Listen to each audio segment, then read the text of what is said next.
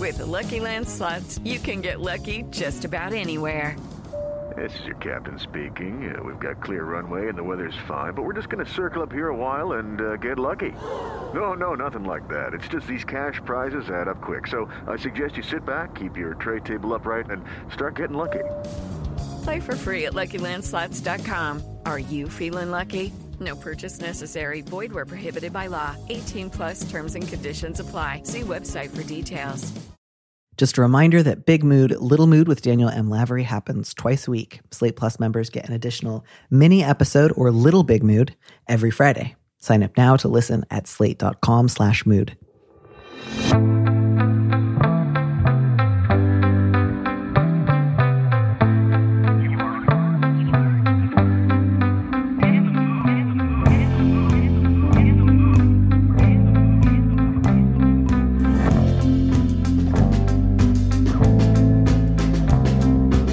Hello and welcome back to Big Mood, Little Mood. I'm your host, Danny Lavery, and with me in the studio this week is Chelsey Weber Smith, a queer non binary poet and podcaster working to understand American culture at large. They're also the host of American Hysteria, a podcast that explores how fantastical thinking has shaped our culture. Chelsey, welcome to the show.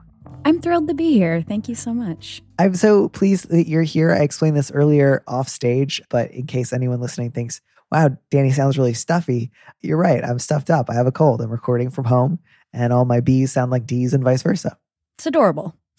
It's something. I'm, I'm, I'm getting I'm getting through it the best that I possibly can. But uh, I'm feeling reasonably well and able to hopefully advise people. How are you feeling? I enjoy the fact that your shirt is split in half uh, color wise, like Two Face from. Yeah, from thank you, thank you. Yeah, I usually take my inspiration from Two Face. Um, but yeah, no, he's a stylish guy. I, I do. I know. I put this on and I was like, this feels right. You know, it's kind of a bowling shirt a little bit, um, which I think is a great look. So thank you for noticing. I do. I mean, having come of age in not only the 90s, but Southern California for a decent chunk of the 90s. Yeah. Uh, you know, the bowling vibe renaissance was everywhere, not just in like Gap commercials and the swing dancing craze, but uh, just how everybody dressed. Shashas were big, big bowling shirts were oh, big. Yeah. Oh yeah. Talking like you were in the movie Swingers was big. It was it was a lot to take in, and yeah, I took it in. I can tell you took it in. I, I did my absolute best. So that's I guess the like energy I'm gonna try to bring is like all the ska guys that I knew in my yeah, youth. Yeah. I feel like they had a pretty good handle on life. They were like, pursue the good, Mhm. avoid the bad. We just did a series on Jackass and the history of skate culture in the 90s and how that, I just feel like that's kind of wrapped into what we're talking about here. Complicated culture, very interesting to study. yeah, it feels um there was like a beautiful fake mini documentary a number of years ago called Pool Jumpers that was just about treating guys throwing a ball and jumping into the pool as they caught it as if it was like Lords of Dogtown, like just Oh. incredibly like valorized slow motion sun-kissed shots and just like it's truly truly I think a great work of art Oh, I'm, I'm obsessed it with this summer. idea. I love it. I, I love jumping in a pool and catching a ball growing up. You know, I think that's a big part of my gender identity is jumping in a pool, trying to catch a ball. They changed the game. They really changed the game. Uh, well, I'm really glad. I feel like this is a good basis for our first question, which is fairly thorny. This is like a complicated question of like parental relationships. And I don't know how either like skateboarding guys or jumping into a pool is going to inform our answers, but I have a lot of faith in us. So I'll go ahead and read the problem and then we'll figure out how we might want to tell someone to try to solve it. Okay. The subject is dismayed only child. I'm a woman in my early 30s, and my parents have been in a dysfunctional marriage for 40 years. Growing up, I saw codependency, my father's rages, and my mother's alcoholism, constant passive aggression, and a tendency for them both to triangulate me, their only child. I moved across the country five years ago, and my mother confided in me about how things, quote, really are at home, including physical intimidation and screaming, withholding love and affection, and disrespectful treatment. I saw a lot of this myself, but it created a greater urgency in me to help save her from their marriage. They're both financially struggling, and each has cited this as the reason they can't or won't divorce. But even in the face of a significant cash gift from her wealthy brother a few years ago, neither of them did anything meaningful with that money, which has since dwindled. After that first conversation, she would tell me that she isn't going to leave him and that I needed to keep the fact of my knowing these things a secret from my dad. This has led to a half decade of secrets, lies, and emotional suppression. I hate that she insists I have a relationship with my father based on false pretenses when all it does is enable him. Even after I set boundaries with her about leaning on me for emotional support about her marriage, she still brings up these conversations when she's feeling desperate, and this leaves me feeling completely shattered. All the while, my father goes on thinking that his relationship with me is fine, that his behavior is justified, and that he's really the victim in this situation. I know I can't fix their marriage, but I don't know how to keep going on like this. I no longer want to play the role of dutiful daughter, and part of me wants to blow the whole thing up by telling them I'm not going to participate in this until they separate, but that's an ultimatum I know I can't demand. How do I reconcile all of this? How do I make peace with knowing I can't fix this for them, but also wanting a relationship with some of the only family I have? Oof. Yeah. I mean, I like to kind of keep my own sort of life separate from what I do publicly, but like this is definitely a question that resonates in my own life. Um, I'll just say that. And um, it's a, I mean, thorny is what you said. It is so difficult. Yeah and like on the one hand the letter writer is abundantly aware like this yes. uh, marriage has been dysfunctional for longer than i've been alive it's it's been like crisis mode uh, seemingly the whole time. I get on some level that i can't change it but then that's also paired with a really strong desire of like but tell me there's something i can do because i just really want to get in there and bust them up. I know and i mean gosh the struggle of wanting to save the people you love, I think, is a big part of this question and probably so many of the questions that folks have who have parents in dysfunctional relationships. Um, it's interesting to me that the that this person um, brought up codependency because that's something that I have. I actually go to meetings called Codependence Anonymous, which is um, part of, you know, the AA family, which obviously has plenty of issues. So this is neither like a uh, go to AA or don't sort of. You're, you're not personally endorsing. No, I am not personally endorsing it. It worked uh, well for me because I like group therapy. But yeah, I think that so much of that is about trying to let go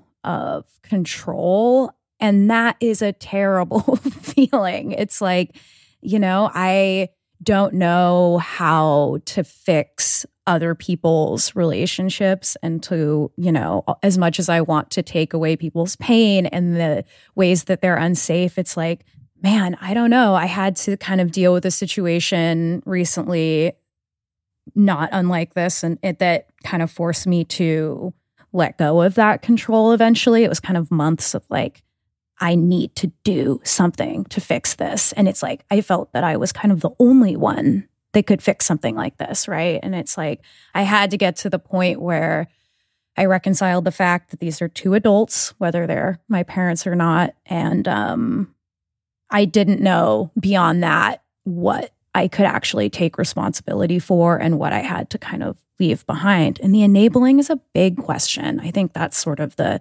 the biggest question here is like what do you do with your relationship to these people, not how do I save them or fix their relationship, right? And I mean, that's sort of what this person's asking. Yeah. Yeah. I think there's this sense of, on some level, I'm aware that both of my parents have triangulated me. And then that kind of morphs into, but my mom really does need me to save her.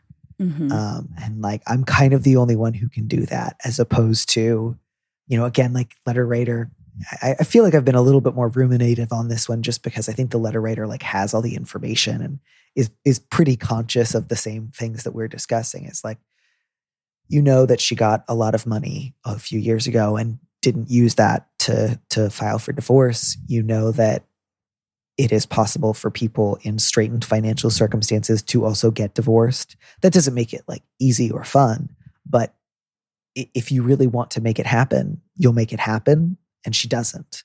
And and it can be just challenging when you see someone who does want to complain seemingly endlessly about a situation they're in and are just as dedicated to taking no steps to mm. changing it. It can feel like either I can stay with you in crisis mode and be constantly panicked and constantly like on edge, or I can like close off my empathy and just say, You've made your own bed, now lie in it get over yourself. You deserve this. And it's difficult to figure out anything in between that can still acknowledge, like, your mom doesn't deserve this kind of treatment from your father, even if she is also like engaged in like bad patterns herself, um, or or enabling him or asking you to enable him in ways that are totally wrong. None of like she could be doing things that are not right without it being therefore just like, well, go fucking deal with it. And and yet it is also true that five years of being really anxious, trying really hard, trying to make persuasive points and trying to change her mind has not made your mom say, you know what, that's a really good point. I'm going to leave him. So I do think letter writer, the place to begin is um, you've been trying really hard. If trying really hard were going to work, for, you know, coming from you, yeah. I think it would have worked at this point. So I, I think your goal of trying to make peace is not necessarily what I want for you in the sense of like feel peaceful about calling your mom all the time and pretending. Um, but in terms of not continuing to do what you have been doing, I think that is a good and a reasonable goal. Um, do you have a sense of is there an option for the letter writer besides either keep doing what you're doing or you know email your dad and say by the way old man i fucking hate you and i'll never talk to you until you leave mom like what, what do you think might exist in the middle of those two things you know i think that what exists in the middle is how you redefine your relationship to each person, right? And you can say, like, because you're enabling both parties, obviously, which isn't a fair assessment necessarily because that has such a negative connotation. Like you're enabling this person, like it somehow becomes like your fault, right? Which I think is kind of unfair language in a way, but like you are allowing yourself to be in a particular type of relationship to both parties. And that's like, I know saying parties as your parents, but it does feel like that in a sense. It's like, you know, you're speaking with your mom about everything, right? That she wants to kind of unload on you about her relationship, which is something that you could say, you know, hey, I, I can't hear this from you because it's so difficult because I love you so much. And, you know, you can say, I want you to get out of this relationship but like I can't play this middle person. And, you know, with your, I mean, I think it's about like, what do you really want out of your relationship to your parents? It's like, if you want a relationship that is just sort of surface level, which I think a lot of our relationships to our parents are. Like we may not get that depth and we may not get that understanding and we may not get the things that we want. But if it, it appears that that the letter writer does want a relationship to both parents, and I just think it's going to be like, okay, what type of relationship do you feel like gives you your integrity while at the same time you know is as non-enabling as you can be? Um, which i think these are just like big questions and i don't think there is a particular answer. I think each situation and even each moment calls for sort of a different way of being but then that also shifts it back onto you and you've been you know doing 5 years of this type of stress and you know and it it is it hasn't it hasn't worked like you mentioned Annie yeah and so there's the freedom in acknowledging failure mm-hmm. which isn't you know it is not itself a fun thing to do but the thing that comes on the other side is um, I think you can say to yourself I don't actually need my mom's permission to hate my dad mm-hmm. and I don't mm-hmm. need my mom's mm-hmm. permission to potentially say something about this to my dad true um, true firstly because I think what she has asked of you is wildly inappropriate but also, I think it comes to like if somebody else asks me not to say something and they're distressed, I have to do whatever they want, no matter what. Untrue. They just want you to do something. You still get to decide. Now, that doesn't mean you need to call your father and like give him a play by play of all the, th- the things that your mother has said about him over the last five years, but you have plenty on your own behalf that you can say.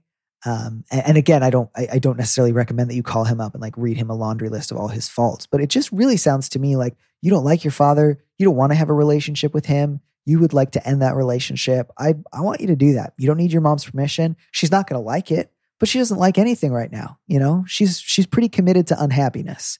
And I, I think one of the things I want you to be able to free yourself from is the belief that if I act in just the right way or do just the right things, my mother will become happy because of my hard work. And I hope and wish that at some point your mom will prioritize her own happiness. I believe that it is within her power to do so, but it can't come from you, especially not as her kid.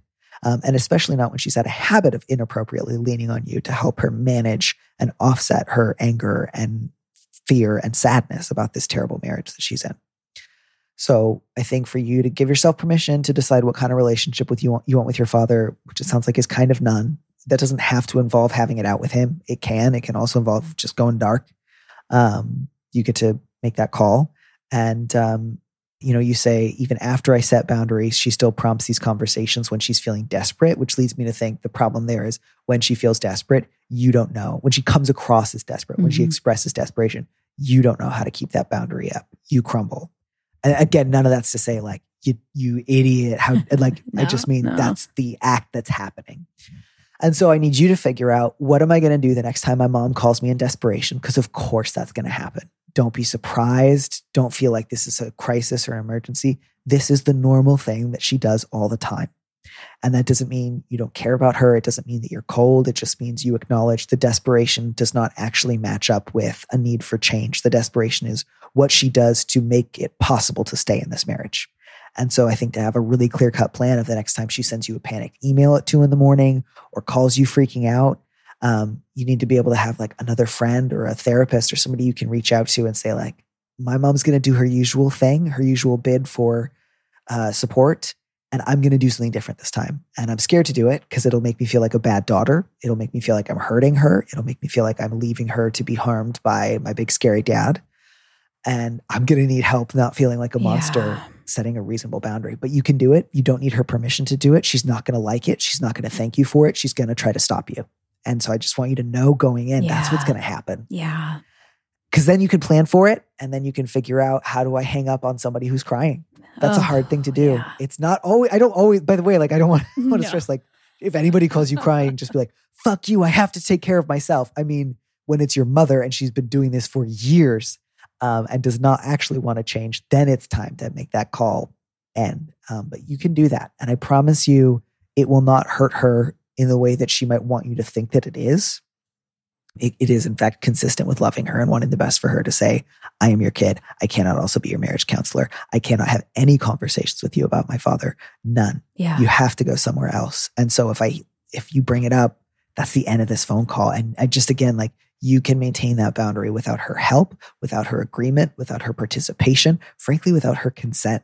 Like, I think that's actually an important idea to introduce here just because I feel there's so much bending over backwards for your mother and this fear of my mother is always in danger. My mother is always a damsel in distress. And I can never get out of crisis mode as long as she's feeling activated and she's always feeling activated, which basically means you never get to, you never get, get to get out of crisis mode and you deserve that chance. So that's the thing you have to do rather than the ultimatum of you two. Like right now, it feels like the only way I can imagine peace in my life is if the two of them separate. And I get that, but um, the only way you're going to have peace in your life is if you figure out what do I need to get peace, even assuming my parents never ever separate and things stay this way until the day that they die, because peace is still possible and worthwhile for you, even in that case. And I'm reminded of the fact that a few weeks ago I was out for a walk and I saw a copy of Codependent No More, like propped up against oh, yeah. an apartment building, like someone was giving it away. And I just had that feeling of like, man, either someone really like broke through a cycle or someone fucking gave up today. I know. And I don't know which one it was. Man, yeah, I love that you brought that up because I was going to recommend just sort of that that whole genre of writing of codependency and just learning. It seems like the letter writer may already be sort of educated in codependency, but I think it's just like whether you go to Codependence Anonymous or you just learn about codependency, it's like it really gives a person an ability to see their own dysfunctional relationship to others, which is like, you know, we're looking at a dysfunct a massively dysfunctional relationship,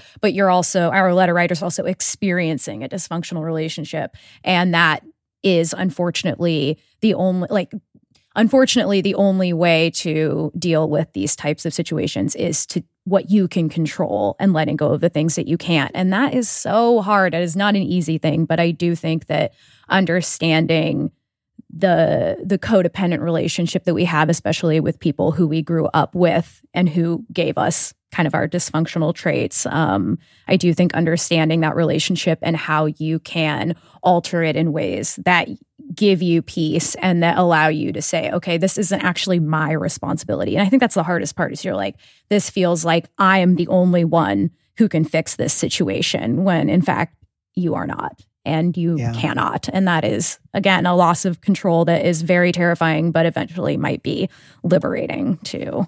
Yeah.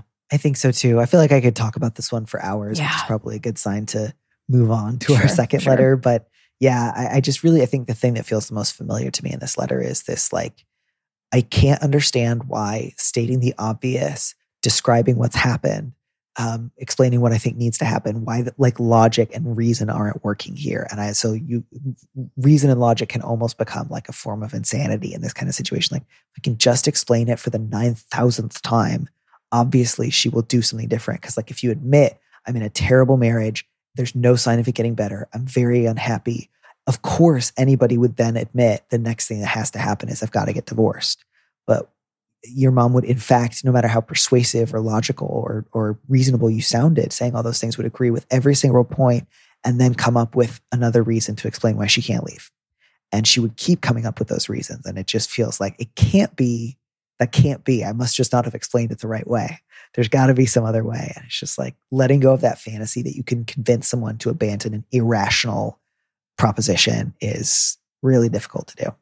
And part of why I'm glad you brought up support groups and anything that involves being in other with other people who have been in similar situations Yes. is so helpful. I, I think for me that's more helpful than therapy and everybody's different but i do think like he- hearing people experiencing the same set of emotions and the same fears and like overcoming them can be a really beautiful thing um, and, and really like heartening for sure.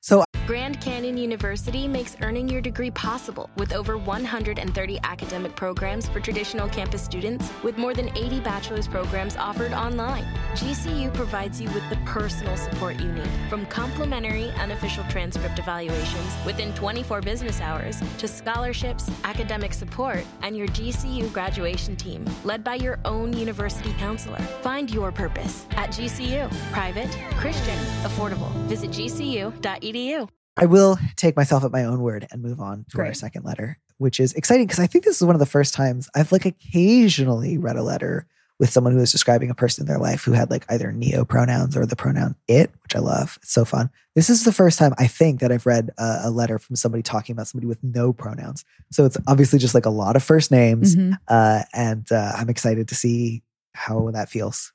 The subject is crop rotation, relationship rotation. I, she, her, am dating Ethan. No pronouns. I love Ethan. I tend to live perpetually in the future, and Ethan drags me to the present and literally stops to smell the flowers.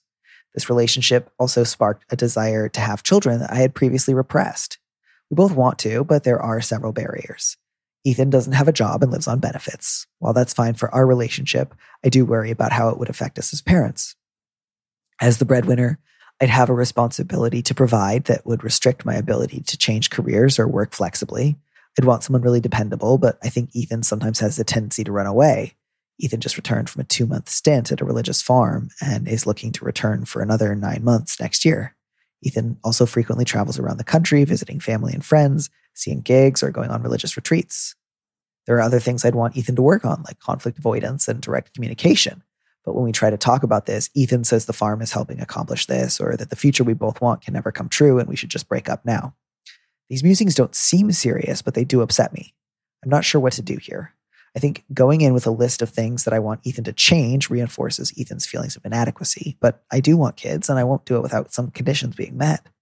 Wanting kids is, of course, also no guarantee of having kids, and I can imagine being with Ethan without kids, but I wonder if we'd eventually grow resentful of each other for denying the other a chance at parenthood.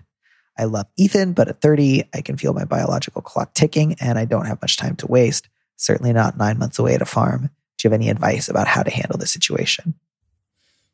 Mm. I think it's kind of lovely to have this on the heels of our last letter where we were talking about how difficult it can be to persuade someone to abandon an irrational position. and like when I read a sentence like, my partner says, whenever we like discuss a problem that we can't solve, that we should just break up, I know they don't like, I know it's not serious. It's like, Mhm. why do you know that? Because it sounds to me like your partner has said a couple of times that you two should probably break up. And your only response to that is, ah, you don't mean it. yeah What if they mean it? Sorry. What if Ethan means it? Yeah. Yeah. It, that's a good point. I mean, if Ethan's willing to go on nine month religious retreats at, uh, you know, at a farm of some kind, then it does feel like if that's something that that Ethan feels like they're going to need continuously throughout their life as what amounts to a seeker. I feel like Ethan is a straight up seeker. I say this as a fellow seeker, and I think it can be really hard to try to I mean, how do you get someone to to not I mean, it's not like you give that up when you're a parent, but like you got to give some of that up. And for, you know, Ethan lives perpetually in the moment. Great trait. Absolutely love it. Really difficult for parenthood, I would say. Yeah, I mean, I I I was a little surprised reading this letter because uh, I often can kind of just come down and the like get real category and like be practical mm-hmm. and whoever's the most practical wins my favor. Ethan kind of sounds like fun. Like I kind of think the world needs people like Ethan, and I kind of appreciate this approach to life. I think it's kind of neat. Uh, I don't love the you know when we talk about difficult issues, saying oh let's break up and then not doing anything about it. But we all have flaws. Um, so I, I guess I'll just say you know letter writer people on benefits have kids. People who are unemployed have kids.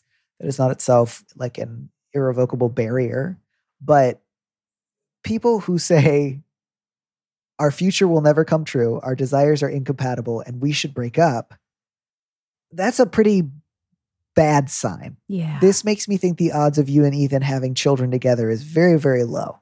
And the odds of you and Ethan breaking up in the next six months is very, very high. And that this will be for the best.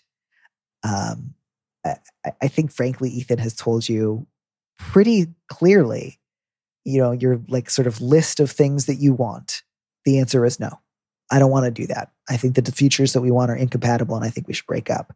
I, I think you didn't like that answer, which I can certainly understand.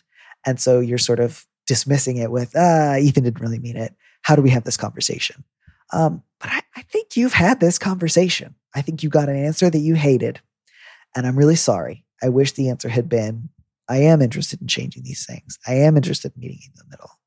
But I think Ethan said, no, and so the question for you then is do I want to have children with someone who wants to leave for another, you know, nine months to go be at a religious farm and like bop around the country and do cool itinerant Johnny Appleseed stuff, um, but unclear if if it would mesh much at all with co-parenting or do I want to not have kids? And you know, the stuff about like, I don't have nine months to waste. My biological clock is ticking is telling me even when you say like I can imagine being with Ethan without kids, that doesn't have quite the same like emotional strength and resonance as clock's ticking. I don't have nine months. I've repressed my desire to have children. It sounds to me like you kind of really want to have children and that Ethan's been pretty cool, but that if you had to make a choice, you would maybe want to prioritize saying this was an amazing, weird, wild, interesting relationship. It's time to move on.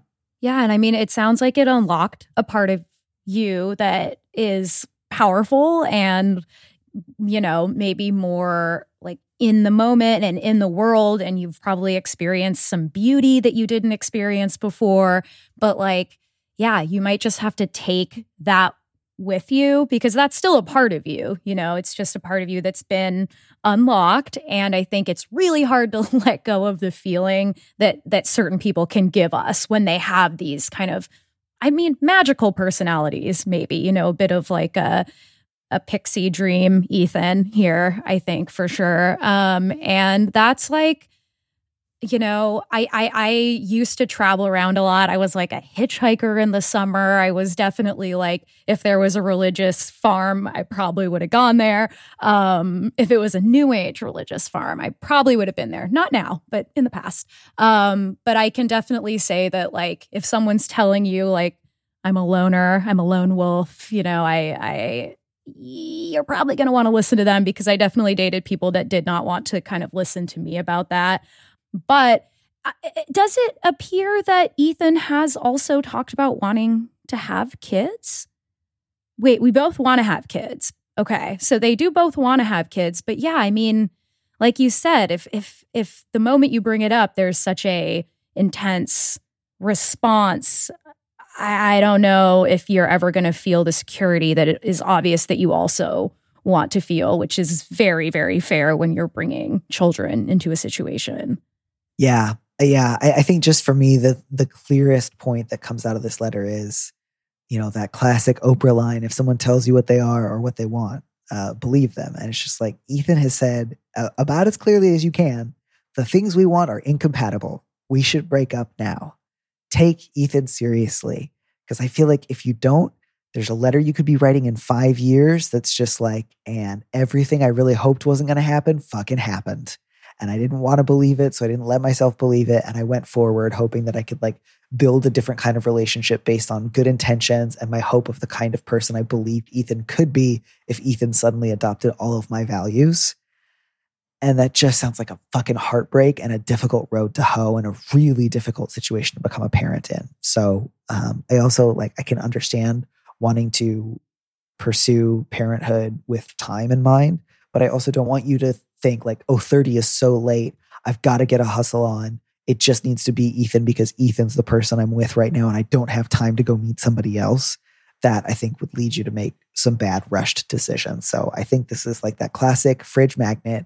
Some people come into your life for a reason, some people come into your life for a season, and some people come into your life to leave footprints on the sand because they carried you when you were struggling. I am mixing it up with the footsteps mm. magnet, but you yes, know what I mean? Yes. Like Right. This is a classic.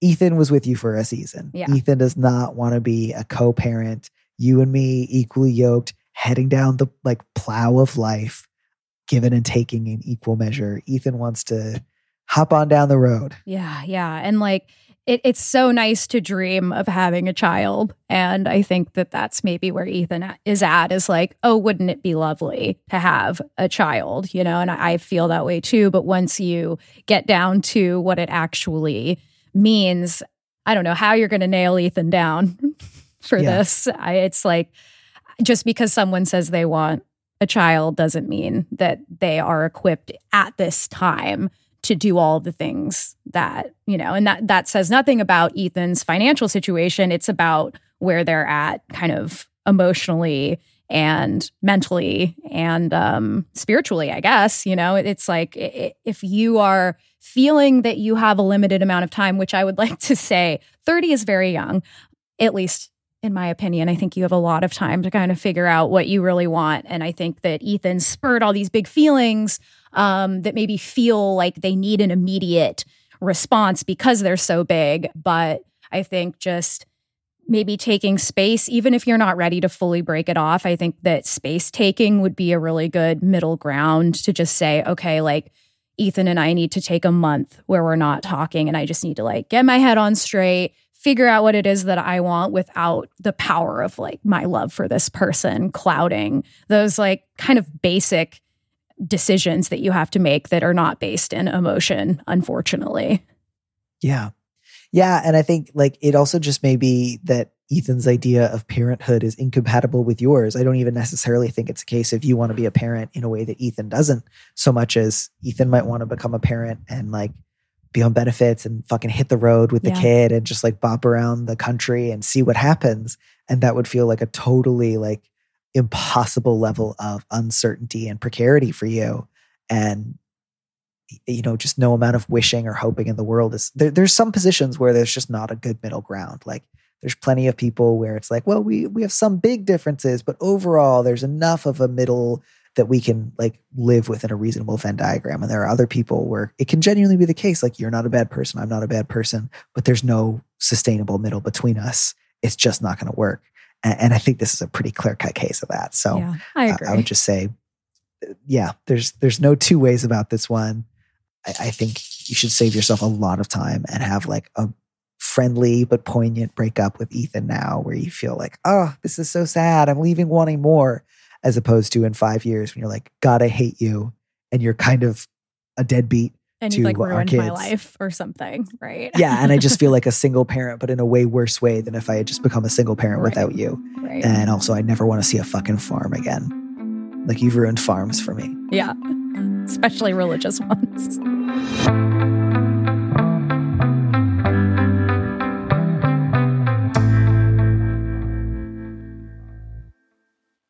I am really curious about what your experience is with religious farms because I think the closest I can come to either of those is when I used to live in the Bay Area, I would often go down to the Pie Ranch, which was Mm. like a working farm slash ranch just north of Santa Cruz that hosted square dances. That was kind of amazing. Oh yeah, big square And then a dance fan f- here. Yeah. I oh, for some reason I only wanted to go to square dances there. I don't think I've ever otherwise been square dancing, but like this beautiful like barn right on the beach with like baby goats was like, yeah, that's, I'm going to do that. And then maybe another three hours down the road on Big Sur, there was a monastery of I always mix up like Cistercians and Carmelites. Um, whoever follows the rule of Saint Romuald.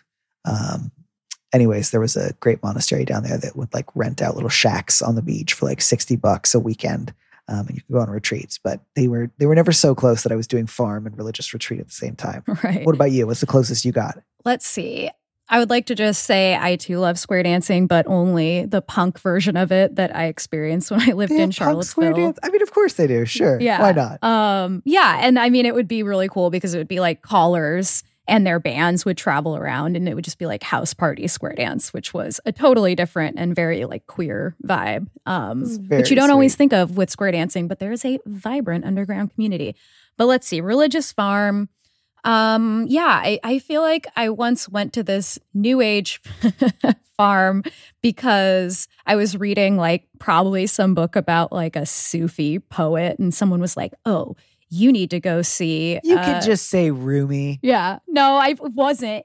It wasn't. It was one of the other ones. Oh, I don't under- even know. I'm It was- it might have I been like a philosophy book. It was some. Yeah, yeah, yeah. like mystical text. It could have been an, a branch of any religion, but it was a mystical text of some kind. And I was told to like go to this farm and see this man named Shaman Ziggy who taught me about past life regression. And, um, you know, not really a scene I would find myself in now, but I was in my early 20s. Um, but yeah, it was like very much a cooperative community of people living on a farm in Sandpoint, Idaho. And I'd say that was my closest to a religious farm. And yeah, the vibe was not really for me and I I left but I'd say that's my my closest religious farm and if someone tells you oh you're reading a mystical text you should go to a second location with a hippie yeah. got to be careful Yeah. I- but I, I do think it is also important to spend at least some amount of your life in places and situations that make you think, I might roll my eyes at this. Like, it's not good if you are someone who always rolls your eyes and avoids everything that makes you roll Right. your eyes. There you Very end up true. eventually getting boring. So there's there's some magical in between zone where like you can't be too credulous or like too into everything. That gets risky. But if you never go somewhere where you're going to roll your eyes, it's it's a little bit like uh, my friend's husband always says: if you never miss a flight, you're spending too much of your life in airports. wow So That's it's like great not that you should be trying to miss Uh-huh. flights, but like if you're always like, yeah, I had three hours to spare, you're spending too much time in airports. And so I- similarly, that's great advice on American Hysteria, we use the term flexible skeptic. And um, I think that that can be helpful in in situations like this too. It's like you're, you know, keep your keep your debunking hat on, but also uh, don't let that ruin your life and ruin your sense of wonder and uh, make you think that you know everything because none of us do. And there's lots of mystery in this world, and that's a beautiful thing. There certainly, certainly is. Yeah. Um, I, I love this idea. Also, I checked and it's the Ka- Camaldolese. Okay. And I never feel confident about how I pronounce them, which is partly why I'm always in my head, like just calling them Cistercians. You're probably Um, close so- to Esalen in Big Sur, I would imagine. Another Yes. rich yeah, new yeah. age non farm. Right. No, because these are like absolutely just like dyed in the wool Catholic monks. Okay, love uh, it. Which is like, you know, I love a monk. uh, I love a and I just for for whatever reason, uh, like I don't I don't go to church. I'm not like a member of an organized religion. But if I'm going to a monastery, I'm like, I want these guys to be like fucking old fashioned religious. I don't want any of this like hippy dippy, like love is love stuff.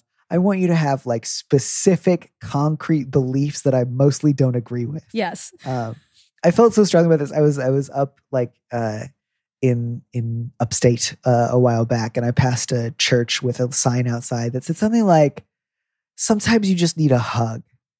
On like the little church sign, I was like, "This is so much worse to me than if it had just said like God hates fags." Is it worse? No, I'm being facetious. But like, I hate that kind of sentiment so much. Like, why are you a church?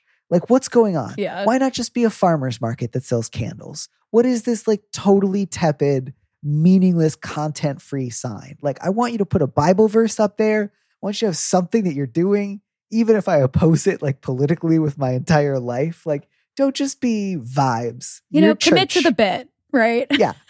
Yeah. Be something. Be something. At least, at least I'll respect you if you're something.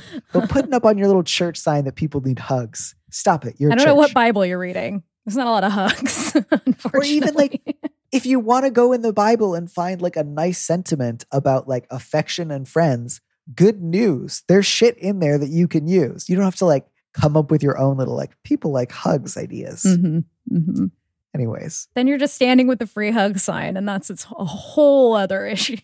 exactly. And it's just like, yeah, is it 2007? Are we doing this again? Are we going to sit in the middle of like Washington Square Park with a little typewriter and give people free poems? a lot of people Please still don't. do that. Do they still? Oh, well, good for them. It's good. It's Um, good. We need poetry.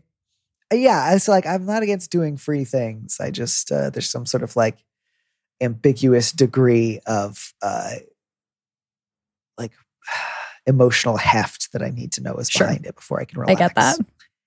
anyways i do have a really sweet update to read if you don't mind sticking around for that i'm really enjoying this so this one is i'm writing to give you an update on my letter lost in transition that you answered on the may 23rd episode I actually, by the way, I'll just uh, preface this with that was somebody who had written in to say they were thinking about giving their boyfriend tea because they had started transitioning, but their boyfriend hadn't yet. But they were a little worried that it might be like, I, I'm pretty sure the phrase power dynamics came up at some point, and I was like, do it. It'll be fun and hot. Um, so that was my advice: was give your boyfriend drugs. It's fun and hot. Love it. I actually ended up starting my boyfriend on testosterone before the episode even Nice. aired, and he's been on T for about two months now. Of, I mean, Yeah, of of course, course. Uh, it's everyone I've ever known who has started T. Not everyone, but a lot of them have gone from, oh, what's that over there? Is that some tea? Is that tea? Maybe I'll maybe I'll take it in a year or three, and then it's like, oh, you've well, you've got extra, I'll try some right Mhm. now. Uh, oh, okay, I'll, I'll- let's Yeah, just this- do it. Let's just go this. for it. Yeah. Let's just Uh-huh. it's really beautiful. It's a lot of like, oh no, wait, oh wait, I'll think about this like carefully in a field for three years, and it's like, no, I won't.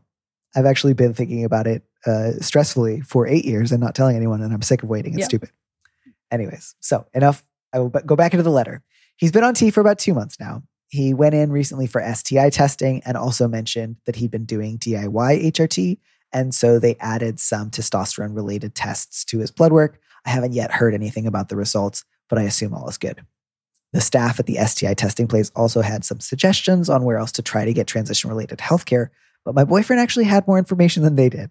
They only recommended places that he's already gotten in touch with, including some that are now closed and some that aren't accepting new patients.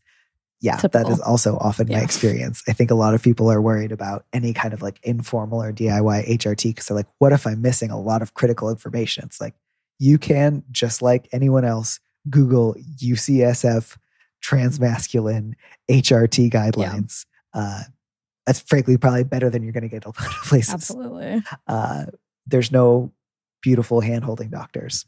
His mom, who lives in his home country, has been a huge ally, and she's actually in a local group for parents of trans people. Through this group, she got in contact with an endocrinologist who then saw my boyfriend virtually about a week ago. That endocrinologist emailed him a requisition for blood work, but it's not in English and he hasn't done anything with it yet. When he goes back home, this doctor is willing to see him and prescribe testosterone. Unfortunately, he can't leave Canada right now because of some bureaucratic and immigration issues with his visa. Otherwise, he's really happy to be on T and pleased with the changes so far. For the last year or so, I've been filling my prescriptions as fast as possible to try to get two vials every two months, when in reality, it takes me about three months to finish a vial. So my stockpile will last us both for a while, and I plan to continue replenishing it. Thank you so much for the thoughtful and encouraging responses to my letter. Oh, Great. This sounds beautiful. I mean, I could wish that your boyfriend wasn't having to deal with like bureaucratic issues and and and all that. And I hope the blood work comes through. But yeah, it sounds great. It sounds like a pretty serious, uh, fun plan. I I co-sign all of it, Awesome.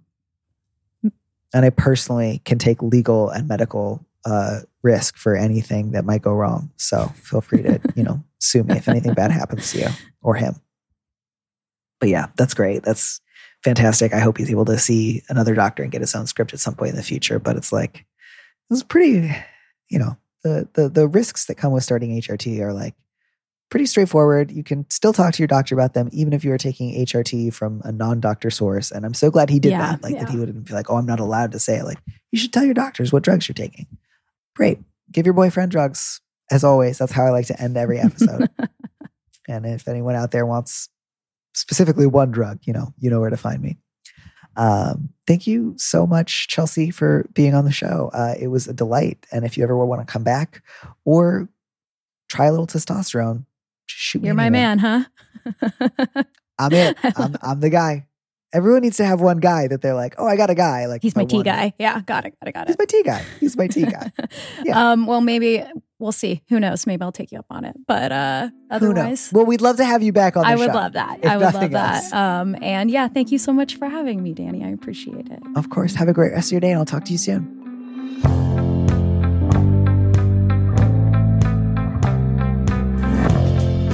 Thanks for joining us on Big Mood, Little Mood with me, Danny Lavery. Our producer is Phil Surkis, who also composed our theme music. Don't miss an episode of the show. Head to slate.com slash mood to sign up to subscribe or hit the subscribe button on whatever platform you're using right now. Thanks.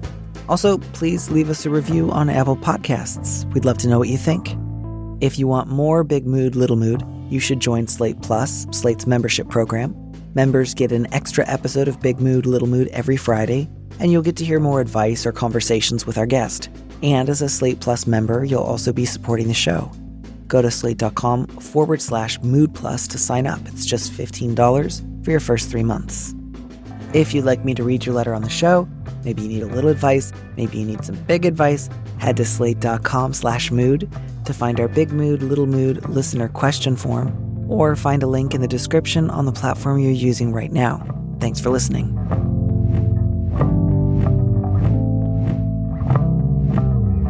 And here's a preview of our Slate Plus episode coming this Friday. Depending on how close you are, you could also, if she does it the next time, you could just say, you know, Grandma, I've noticed that the last couple of times we've talked, anytime I've mentioned leaving the house, you just seem terrified. And I'm really concerned because that seems like an inappropriate level of fear. And uh, as you know, I've lived here for years. I know my neighborhood pretty well. I'm not making it up when I say that I have lived safely and without being attacked for years. So I, I- I'm not just like living with my head in the clouds. I actually, I mean, I'm not suggesting you say the phrase lived experience to your grandmother, but like, I actually know what I'm talking about. And your level of fear is really surprising. Are you okay? Yeah. And I don't mean that in like getting one over on her or like, haha, I've defeated you because I like rhetorically spun around the fear to be on you. But I think to really ask, do you find that you're more afraid of things than you used to be? And genuinely being open to hearing her talk about that, I guess is some of what might also be going on that's just harder for her to articulate is unless she's a very unique woman in her 80s, she's probably a little bit less independent than she was 15 years ago. Um, she probably understands the world a little bit less than she did 20 years ago. To listen to the rest of that conversation, join Slate Plus now at slate.com forward slash mood. Hello, it is Ryan, and we could all use an extra bright spot in our day, couldn't we? Just to make up for things like sitting in traffic, doing the dishes, counting your steps, you know, all the mundane stuff. That is why I'm such a big fan of Chumba Casino. Chumba Casino has all your favorite social casino style games that you can play for free anytime, anywhere with daily bonuses. That should brighten your day a little. Actually, a lot. So sign up now at chumbacasino.com. That's chumbacasino.com. No purchase necessary. Group. Void were prohibited by law. See terms and conditions. 18 plus.